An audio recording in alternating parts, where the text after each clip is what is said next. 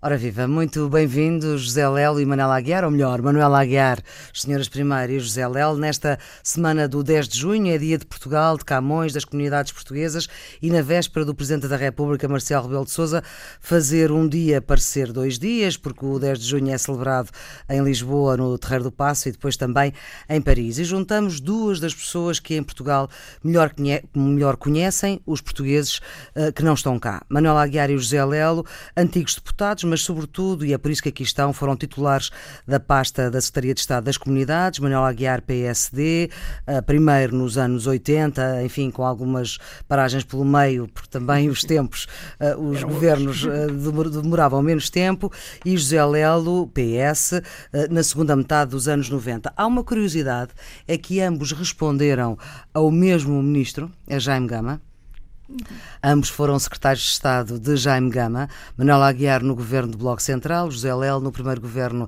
de António Guterres, se bem que Manuel Aguiar tenha passado por mais ministros dos negócios estrangeiros e, consequentemente, também por mais primeiros ministros. Primeiro uh, com Freitas do Amaral, primeiro-ministro era Sá Carneiro, depois Jaime Gama, primeiro-ministro era Soares, uh, e depois Pires de Miranda, Cavaco Silva, primeiro-ministro, no primeiro governo uh, de Cavaco Silva, aquele ainda pequenino, aquele minoritário, ainda não de maioria maioria absoluta. Ora bem, o que queremos saber uh, nesta, neste dia é perceber um pouco que Portugal é que há lá fora. Números redondos são cerca de 5 milhões de portugueses que estão fora. Números redondos também, e um bocadinho para cima, são 250 mil que estão uh, recenseados. Vou começar por cima, Nela Aguiar.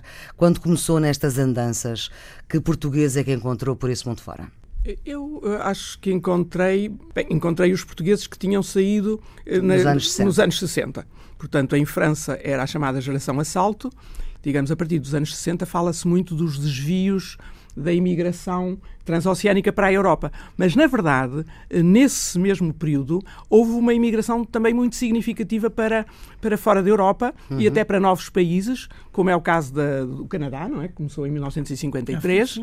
Eh, África do Sul, já tradicional, mas um, um forte influência, e a Venezuela. E continuou, uhum. de alguma forma, também para, para, os Estados Unidos, depois a solidariedade. E eram os portugueses que mantinham relação com Portugal próxima ou tinham uma relação distanciada? Não, eram, eram portugueses que tinham uma relação muito próxima, era uma imigração que continuava eh, sucessivas vagas de imigração de, da mesma natureza, do, do mesmo tipo, com mais ou menos a mesma formação e que ia encontrar nos países para onde ia, quer fossem os da Europa, quer fossem os transoceânicos, mais ou menos as mesmas condições que tinha encontrado a geração anterior.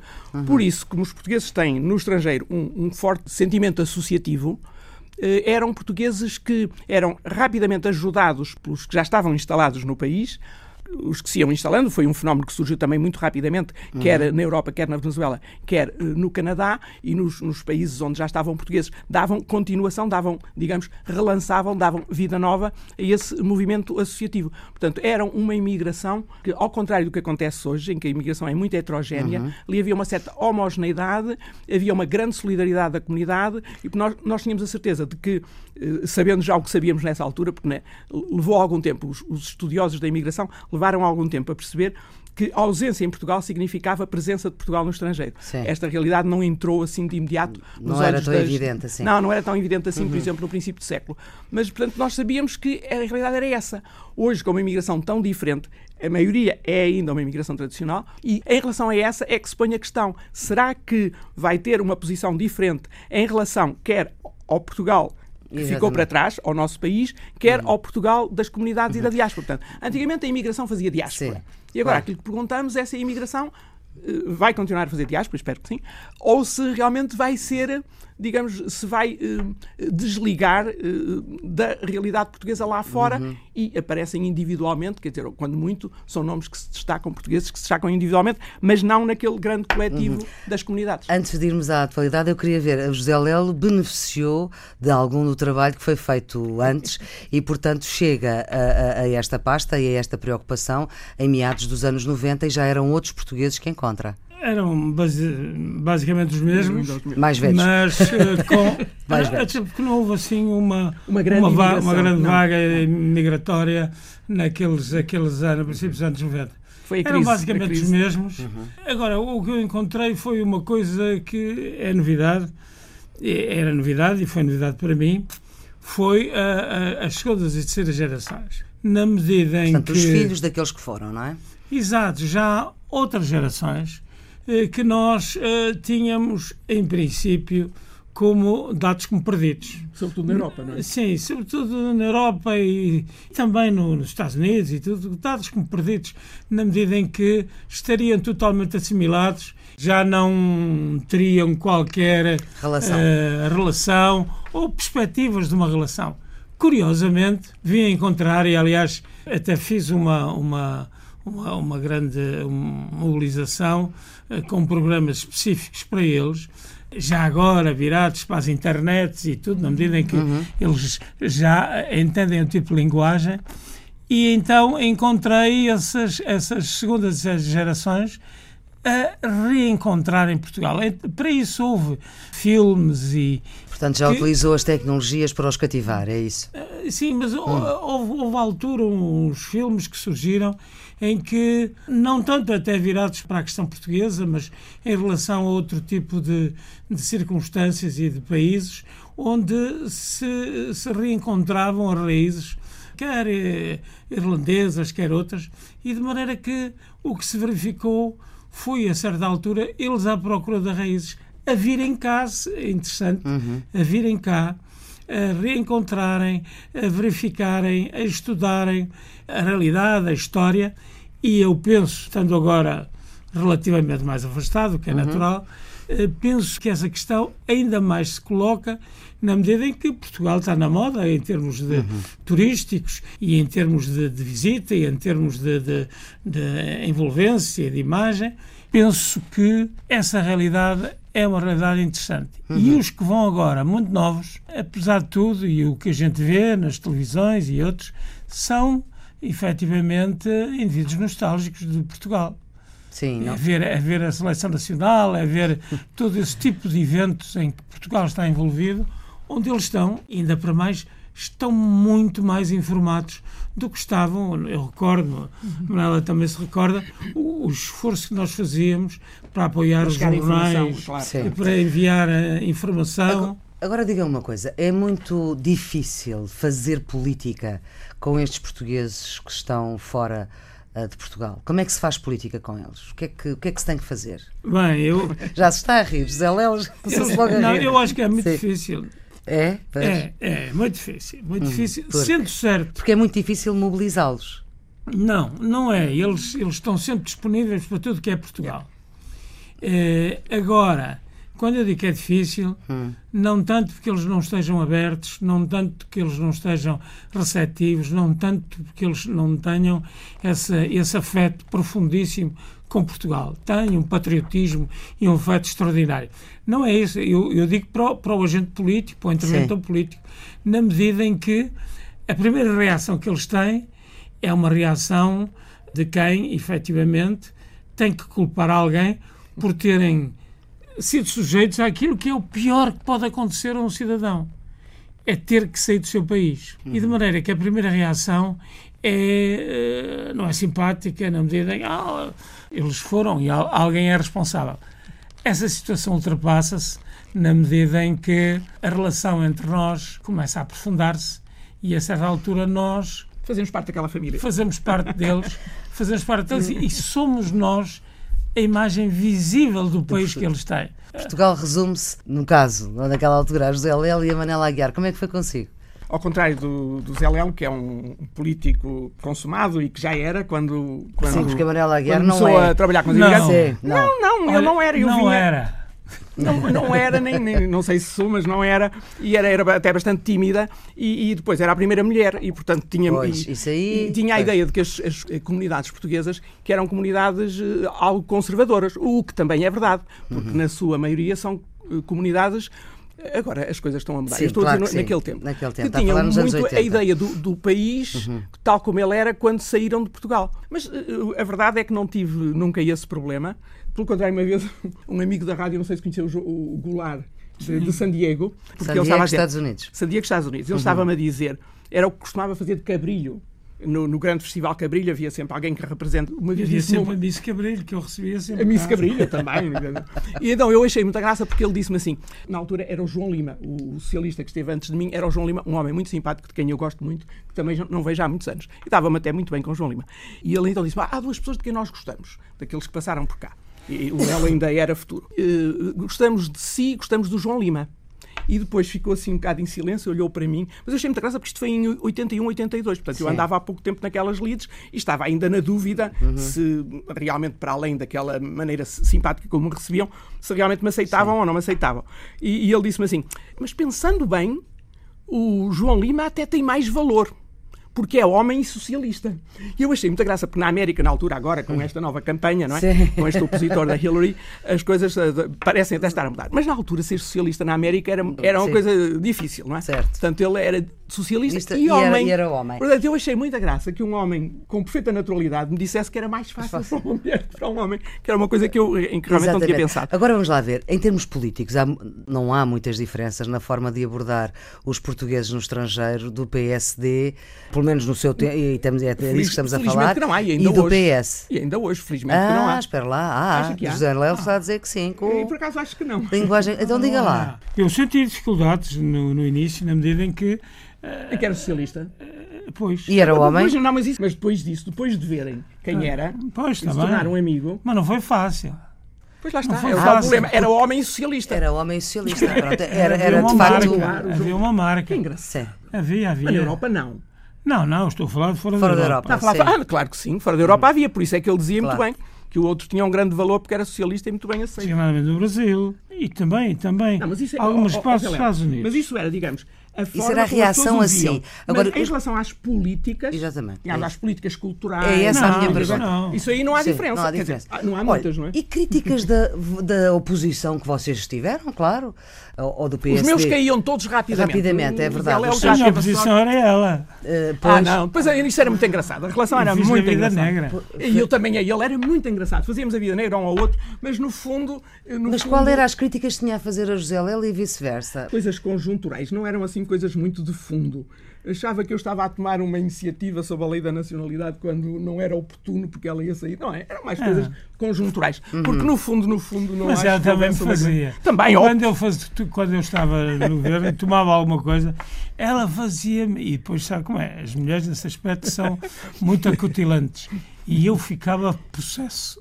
Porque ainda por cima ela sabia do que estava a falar. Sabia, não, mas sabia. Não, mas... Ele também, ele também sabia. sabia. Mas, mas o, o, o, que tem graça é que havia essas crises, mas depois passavam. Mas passavam, passavam que eu também, era, também as fazia.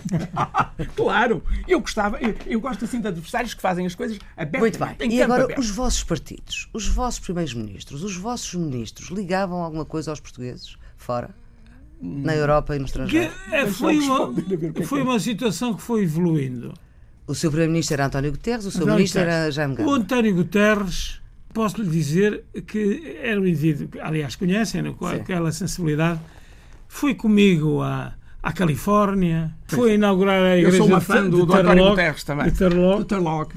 Foi comigo a New, a New York, foi comigo ao Canadá, ao Brasil várias vezes uhum. e, e, e, sempre teve essa oportunidade de ir visitar, não que ficasse uh, deslumbrado, na medida em que a preocupação maior quando eles viajam é a de, se envolverem na, na, na uhum. política sim. bilateral, não é? Exatamente, sim. Uh, mas uh, não, não tenho que dizer, não tenho que uhum. dizer. Uhum. E, e vejo, agora, e vejo é, é agora com António Costa também ah, mas o António Costa é um homem que tem uma sensibilidade muito grande para as coisas da imigração, não é? Teve sempre. Sim, sim. Aliás, é, o também terreno escolheu, em que eu trabalhei com. É engraçado também escolher o homem do Norte para esta pasta, José Luís é, Carneiro. É, é, exatamente, exatamente. Aliás, vocês os dois também são daqui do, do Norte. Sim, somos aqui Estamos do a fazer esta conversa é, nos estúdios do Porto. Exatamente, não. que é a zona de grande imigração, portanto temos obrigação uhum. também de ter uma sensibilidade Agora, como é que foi consigo? Consigo ter Comigo, vários tive, ministros. Tive um primeiro-ministro. O primeiro era um homem realmente que eu gostava primeiro muito dele. Carneiro, não é? O Sá Carneiro, uhum. que era um homem que tinha realmente esta ideia de que Portugal não, não termina no território. Foi uhum. o homem que usou a expressão país de comunidades, na, uhum. nação de comunidades, nação populacional. Portanto, tinha muita ideia de, de, que era preciso que o Estado português, tal como estava organizado, eh, abarcasse a nação inteira. Portanto, uhum. em, em, termos de direitos políticos, em termos de direitos culturais, em termos de ensino. O Dr. Sá Carneiro era um homem Portanto, que tinha. E eu, aliás, dos seus primeiros ministros era o mais, era o mais atento? O mais, sim, o mais Para atento, esta área. O mais atento e o que, o que compreendia melhor a realidade da imigração. Uhum. E, aliás, marcou-me muito, porque eu depois passei. O meu problema é que eu depois passei uns anos a tentar executar sempre a política de Sá Carneiro. Nunca foi outra. Era a política de Sá Carneiro. Aliás, você foi secretária de Estado de Imigração antes das comunidades. Não, era da imigração e, das comunidades portuguesas. Foi a primeira. Eu consegui ser da imigração e das comunidades, da imigração e das comunidades. Fui, fui as foi três, tudo. fui as variantes. E antes ainda foi, Depois, ainda o, foi o primeiro do Trabalho. Uhum. Fui secretário de Trabalho. Mas o, o, o secretário. E José depois foi ministro o, do ministro dos Negócios Estrangeiros. Eu tive uma relação é, é, uma coisa muito curiosa. Eu tive Com qual as, as melhores relações. Freitas do Amaral, Jaime Gama, Pires de Miranda. Eu tive relações fantásticas com os ministros do outro partido. Quando o governo estava em coligação. Porquê? Porque eu era tratada. bem com quase... o Jaime Gama. Muito Está. bem, e com o Freitas do Amaral, mas pois. magnificamente. Nem podia dar melhor.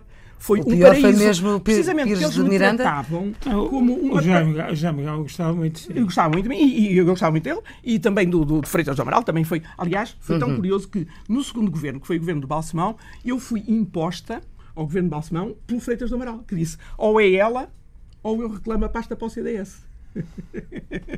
E então, com essa ameaça, o Balsemão aceitou-me provisoriamente no primeiro governo e depois correu-me. E, e, o ministro era o Gonçalves Pereira, que era um homem muito Gonçalves engraçado. Pereira, exatamente. Gonçalves Falhou, Pereira, exatamente. que era um, um é um homem André muito inteligente, muito impulsivo. Como ele tem um feitio assim parecido com os nossos feitios, não é? Que é uma pessoa muito impulsiva. Se lhe põem assim uma coisa e, e se querem levá-lo para ali, ele não vai. Mas depois, se no dia seguinte, com um bocadinho mais de cuidado, a gente diz, pensando bem, não será melhor fazer isto e assim, ele vai, não é?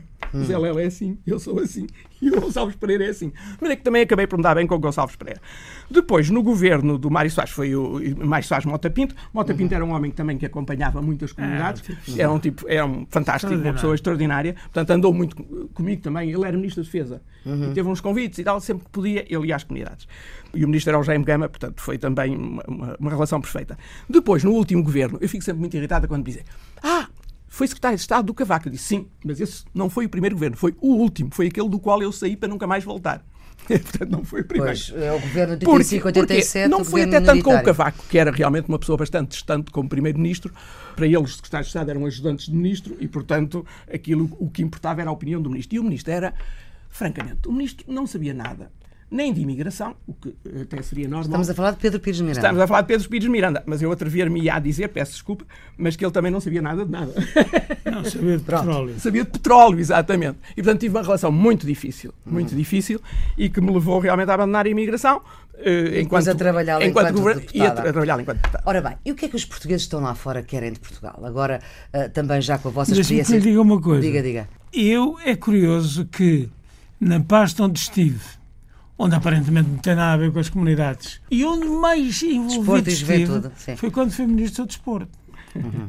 Porque onde ia era um encantamento falar da nossa seleção. Aliás, apanhei-o. Foi entre 99 e 2002. E então aí o encantamento é brutal. Portanto, ou seja, é muita gente que fala com um certo distanciamento em relação às questões do futebol e do desporto, esquecem-se da relação profundíssima que uhum. isso representa eh, para os já portugueses. Lá vamos, já lá vamos ao desporto, eu gostava de acabar com essa parte, uh, mas gostava de perceber uma coisa. Eu estive a ver nas últimas duas eleições, as legislativas e as presidenciais, e então é assim: na Europa, para as legislativas 2015, votaram 13 mil, estão recenseados 78 mil a abstenção é de 83%. Eu vou repetir: 83%. Fora da Europa, legislativas de 2015 votaram 14 mil, cerca, mais ou menos. Recenseados cerca de 164 mil. Abstenção, fora da Europa, 96%. Eu repito, 96% presidenciais 2016, estas últimas, votaram do estrangeiro. Aqui não sei se é na Europa ou se é fora da Europa. Sim, é Pelo menos único, os dados são, são acumulados. É, é círculo único, portanto, é círculo único, portanto não fazem isso. Votaram 14 mil.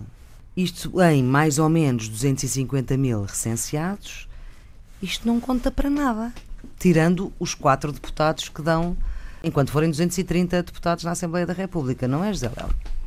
Uh, eu acho que tem razão, tem razão, e isso às vezes leva a que muita gente questione a legitimidade ou não de serem eleitos quatro deputados nesse círculo. Repare, quatro deputados corresponde a dois distritos de Porto Alegre. Agora, não há dúvida nenhuma que esses quatro deputados, apesar de terem, em termos uh, eleitorais, uma representatividade diminuta em termos de, de, de, de participação, eles próprios, apesar de tudo, dão uma, uma, uma carga emotiva e um envolvimento e um empenhamento a esses portugueses que lá estão que relevam, de facto, hoje em dia, o orgulho, o ponto de honor que eles têm uh, pelo facto de, de pertencerem a Portugal. Uhum. Não bem. votam, mas mas estão ativos, mas são portugueses, uhum. mas enviam as remessas, uh, estão lá, mas com o coração cá. Uh, Manuel Aguiar, um, o recenseamento é obrigatório em Portugal, continental e ilhas. Os portugueses que não residem em Portugal aqui, não sei se são beneficiados ou prejudicados, porque não, mas, não têm uh, este recenseamento obrigatório, para já, sim, primeiro. não é mau. Não é mau? Não, não, porque, como dizia o José Lelo, o relacionamento dos portugueses com Portugal é sempre um relacionamento nas primeiras gerações e depois, como vemos até nas segundas e terceiras, uhum. Um relacionamento afetivo, muitas vezes cultural, do ponto de vista cultural, do ponto de vista económico, de todos os pontos de vista, mas muitas vezes não passa tão, tão diretamente pela política. E o facto da pessoa se recensear, não é que eu, em última análise, achasse pode mal que, política, que, o voto fosse ser... obrigatório ou que as pessoas fossem. Não, uma coisa é o voto. Nós não, não, não o voto, o voto não é obrigatório. Não, nós não temos. Isso tem o Brasil sim, e a Bélgica, sim, nós sim, não temos. Sim, sim. Não, no, o recenseamento. Nós podemos não votar, mas somos obrigados a recensear. Sim, exato. Agora, no estrangeiro, isso pode ter, por um lado, eh, permite-nos, o recenseamento permite-nos seriar aqueles que têm uma ligação a Portugal mais do ponto de vista sentimental e cultural, e de todos os pontos de vista menos o político, daqueles que realmente se sentem parte do que nós podemos chamar a comunidade mas, política nacional. Mas, Portanto, o facto do recenseamento... Quando nós falamos de 5 milhões e depois temos de recenseados na Europa 78 mil e recenseados fora na Europa 164 mil... Sim, mas se for recenseá-los uh, automaticamente, ou se for recenseá-los obrigatoriamente, uhum. pode ficar com milhões, mas então os níveis de abstenção são pavorosos, porque se a pessoa Mas já não... são pavorosos. Já são, ficam muito mais pavorosos, como pode imaginar, não é? Se, se for, se for calcular 14 mil ou 13 mil ou, é? uhum. em, em, milhões, eh, por um lado, este recenseamento voluntário permite que a pessoa marque o seu interesse na política portuguesa. Uhum. E depois o interesse eh, o interesse depois uhum. Eh, os vistos também esmerece. Estou, estou, Quer dizer, estou, eu também não tenho. Eu estou de acordo. Eu só acho é que o nosso sistema é que produz isso e não há nenhuma que eu, votação, que eu tenho, eu tenho, bem, eu, eu lutei votação, muito pois. para que o, a eleição fosse presencial e o professor Exato. Cavaco chumbou-me na altura sei, própria. Mas... Porque o que acontece é que, apesar de tudo, a eleição pode ser. A, a relação, uh, mas, da, a eleição de, de presidencial é muito mais participativa, é muito mais. É muito mas, mais... Olha, mas não foi. Mas é menor. Nestas últimas não foi. É, é muito, muito menor. menor. E desde a primeira hora foi muito menor. Mas é mais significativo. Mas, oh, é mais significativo, mas é muito menor. E, digo, e não lhe digo porque porquê. enquanto em Portugal. Porquê que é? Não, mas, oh, diga, diga. Enquanto, isto com o voto eletrónico resolve-se tudo. No dia em que nós adotarmos o voto eletrónico, muito mais gente pode votar e resolve-se este problema. É preciso um simplex para votar. Não, pois, eu, é, preciso um diga, simplex diga, para votar, exatamente. Diga, diga. Eu não concordo com o voto eletrónico porque se já assim há muitas dúvidas em relação à fiabilidade do voto com voto eletrónico, o que é que não seria, o que é que não poderia ser, o que é que potencialmente podia ser. Eu acho que as eleições são muitas vezes feitas agenciadas. Agenciadas? O que é que quer dizer com isso? Agenciadas por uh, amigos que são amigos de outros hum. e que os levam a votar, a votar. aqui. Portanto, sindicatos de voto, zona, mais ou menos, não, voto, não zona, organizados. Eu conheço mas... casos brutais hum. no Brasil e noutros lados. Ah, e na Europa, então, a Europa é menos. a Europa procuram... é menos na medida em que a participação dos europeus é uma participação num sistema eleitoral muito semelhante ao nosso. E, hum. portanto, as coisas tornam-se diferentes. Enquanto que a votação presencial é uma votação que tem um, um referencial de, de fiabilidade que eu, que eu, penso que é muito mais relevante. Mas eu diria o seguinte: eu acho que este sistema de votação leva a que, de facto, as pessoas tenham essa percepção que votam poucos para, no fundo, ter muitos eleitos. Ou excessivos eleitos para tão pouco para votam. tão pouco voto, pois o problema é esse. E isso, claro, cria uma reação de muito desagrado, designadamente no interior, naqueles distritos onde, de facto, há muito poucos eleitos. Enquanto, por exemplo, em França, eles têm o sistema dos senadores, uhum. os senadores das comunidades, que são, são eleitos para o Senado. E, portanto, a relação não tem esse caráter de proporcionalidade tão, tão definitivo. Se eu lhe pedisse uma ideia para melhorar eh, essa relação dos portugueses que estão fora com Portugal, essa poderia ser uma, o, o seu contributo, José Lelo? Sim, eu, eu sempre fui a favor do Senado. Ah, mas não é muito provável que ele venha a ser. Não, tem, não sabe o que é? Porque a certa altura disseram que uh, não, depois isso vai fazer demorar o processo legislativo. Eu digo, é uma pena, hum. porque o processo legislativo deveria ser lento para que os deputados votassem bem, optassem bem, não fizessem eh, legislação precipitada, é rápida, que leva muitas vezes a situações de grande precariedade. Em relação ao, ao, voto, queria Sim, dizer uma diga, coisa. Diga. Tanto o voto presencial como o voto por correspondência têm vantagens e inconvenientes. E ambos, de uma forma ou de outra, contribuem para esta imensa abstenção. O voto por correspondência, porque em muitos países, sobretudo fora da Europa, este ano aconteceu no Brasil e acontece uhum. uh, ciclicamente na Venezuela ou em muitos outros países, e na África do Sul, o voto não chega. não chega lá, nem vem para cá. E, portanto, esta abstenção é largamente explicada por pessoas que nem sequer podem votar porque não recebem o voto para votar não, não chega por correio. Há países onde os correios não funcionam. Não funcionam. Exatamente. A Venezuela, em, sabemos isso. Não é? O presencial, qual é o inconveniente? É das deslocações, que em alguns casos são, são de centenas de quilómetros, claro. ou milhares, ou milhares de quilómetros. Por isso é que eu não sei se o voto eletrónico, se há alguma possibilidade ou não de se fazer por Skype. Eu não faço a mínima ideia, eu estou a falar agora de coisas que eu não uhum. sei. Mas Sim. se houver possibilidade de garantir a fiabilidade Skype, do voto eletrónico. O voto deixava de ser secreto. E outra é? coisa. Uh, pois Como é. é que pois, por pois Skype é. não pode ser? Pois é, uh, pois é. É, é, mas eletrónico pode ser secreto na mesma. Todos nós temos um PIN que é secreto. Pois, mas que outra pessoa pode votar. Aliás, não é, como se viu agora nos, é um, nos é Panama Papers, esse PIN Bom. É um PIN que foi. Esse é outro assunto. Ora bem. Pois, eh, bom, mas. Qual é eh, que era a sua sugestão para melhorar esta, esta relação entre uma, os uma, portugueses de fora e os portugueses de Uma dentro, coisa não? que eu acho que era muito importante, porque permitiria associar todos os partidos e não uhum. só aqueles que têm deputados de imigração, que é sempre o, PS, o PSD e o PS, PS, são sempre os dois uhum. partidos que têm, era na Assembleia da República ter uma comissão para as comunidades portuguesas. Uma comissão Porque parlamentar. o poder na Assembleia da uma, uma comissão, comissão parlamentar. parlamentar. Não eventual, uma comissão parlamentar, comissão não eventual, uma comissão mesmo, como lá na Polónia. Porque uma comissão parlamentar tem 20 ou 25 elementos, não é? Exatamente. E uhum. de todos os partidos. E portanto, isso criava talvez uma ligação maior. Não estou a falar do sistema eleitoral, mas estou a falar Sim. da ligação da Assembleia da República aos problemas das comunidades. Aos problemas das comunidades.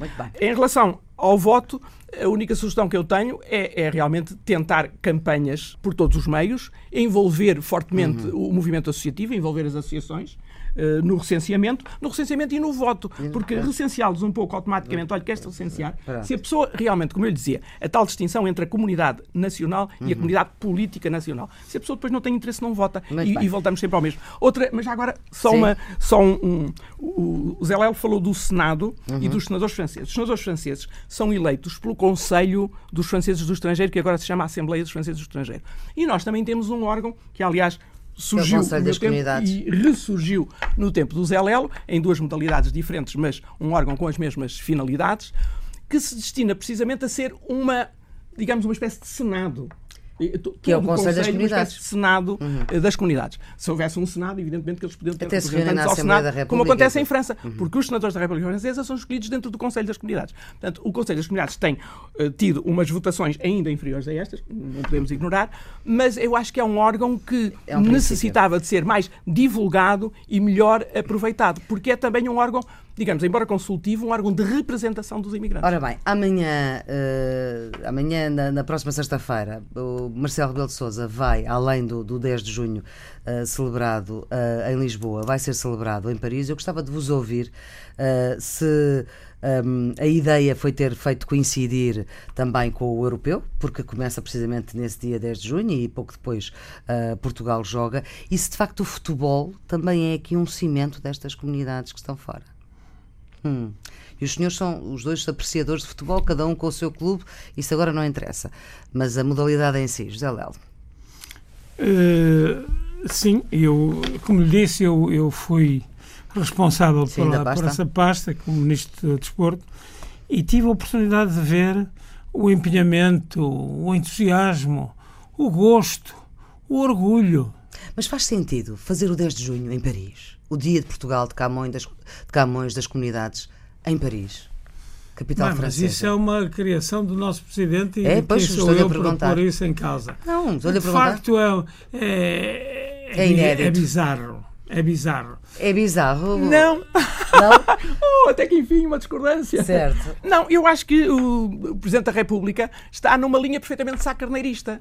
Eh, Portugal são os portugueses, portanto ele os resolveu. Portugueses são, são... Os, os, portugueses são espalhados pelo mundo, a maior concentração de portugueses à face da terra fora de Portugal é Paris, e portanto o Presidente naturalmente escolhe passar o 10 de junho com os portugueses em Paris. Acho muito bem que o Presidente da República, nessa data, nesse dia, vá a uma grande comunidade portuguesa. Ainda por cima, uma comunidade portuguesa fantástica, como é a comunidade portuguesa em França, porque há bocado estávamos a falar, por exemplo, das segundas gerações hum. e das ligações das segundas e terceiras gerações a Portugal.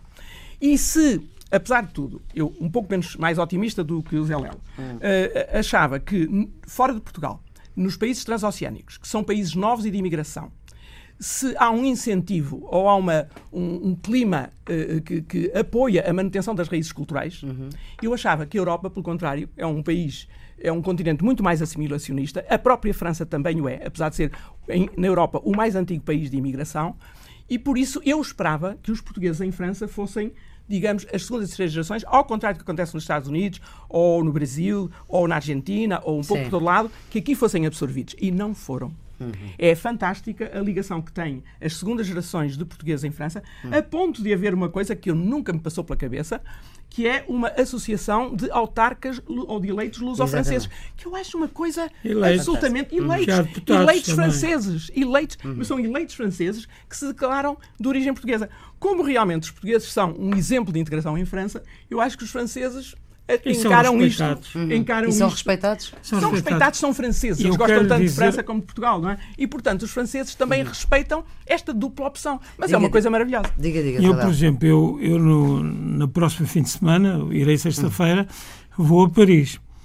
E vou a Paris. Vai a Paris. Vou a Paris. Não, eu quando disse bizarro, é bizarro porque é inovador. Não, não. Ah, não é um sentido crítico. Não estou no sentido crítico, uhum. na medida em que se. É único. Mas o, o Presidente Marcelo vai fazer muitas coisas únicas Sim. ao longo do seu mandato. Mas, é, agora ou, ou, eu, eu, eu quem era eu para, para estar contra uma situação em que sempre lutei claro, no claro. envolvimento, no empenhamento sim, sim, do, do, dos portugueses, de, de, de, dos setores não residentes na, na, na vida ativa, política, uhum. com, com os, os agentes portugueses. Uh, mas eu vou a Paris e vou a Paris a uma coisa extraordinária. Não vou. Ao 10 de junho? Não vou ao futebol. Sim. Não vou a. Ao 10 de junho? A coisa. A, a cerimónia oficial A cerimónia oficial. Não vou. Eu vou a uma, a uma homenagem extraordinária a um grande português, que é o comendador Armando Lopes, que é respeitadíssimo em França e em Paris e que vai ser homenageado Por como não é possível em França, porque os franceses só homenageiam eh, pessoas que já faleceram. Uhum. E ele vai ser homenageado. Pelos franceses? Pelos franceses, pelo uhum. Estado francês, uhum. como, como, como pelo, pelo que fez em prol do Estado, em prol do desenvolvimento, em prol da economia, e vai ser inaugurada a Praça uh, Armando Lopes. E eu lá estarei presente, ele convidou-me, eu sempre tive grande apreço e afeto uhum. por ele e sempre estive no apoio noutras atividades em que ele também se envolveu politicamente. Incluído, politicamente e no futebol. Politicamente, a nossa conversa está mesmo a chegar ao fim. Manuela Aguiar e José Léo. O meu grande apreço também pelo Armando Lopes e fico muito Fica aqui contente por essa registado. homenagem. Ele era eh, o grande impulsionador dos Lusitanos de Samó, não é? É, Lusitanos de. Entretanto, Cretei e tal, têm feito um belo, uma bela Os carreira em França lusitanos, também. uh, uh, clube de Le- futebol. Os Lusitanos Clube de Sim, Futebol, muito exatamente. bem. Ele era muito envolvido Mas também estava eu a dizer de que uh, Manuela Aguiar e José Léo são dois militantes históricos dos vossos partidos, PSD e PS, respectivamente. Não os vi nos congressos dos vossos partidos. O seu do PSD foi até aqui em Espinho, de onde foi vereadora, e José Léo, o outro foi em Lisboa, na, na, na, na FIL, Era também em. Lisboa.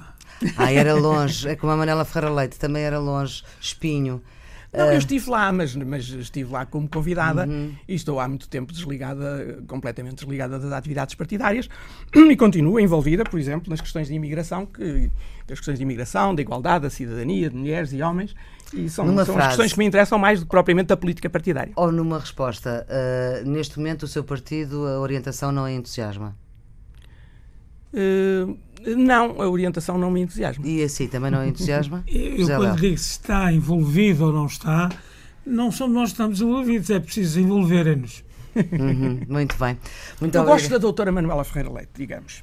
Pronto, mas a doutora Federal Feraleite, que eu saiba, já foi líder do PST, mas neste momento não é. Só posso agradecer muitíssimo a vossa presença, Manuela Aguiar e José Léo, para a disponibilidade obrigado, desta, desta conversa, que acontece, como eu já disse, nos estúdios da Antena 1 no Porto, ah, que pode ser vista e ouvida ah, na RTP2 no domingo, já passado as emoções do 10 de junho, quer em Lisboa, ah, quer em Paris. Está sempre em podcast e nos sítios habituais da net. Tenham um bom dia. Muito obrigado.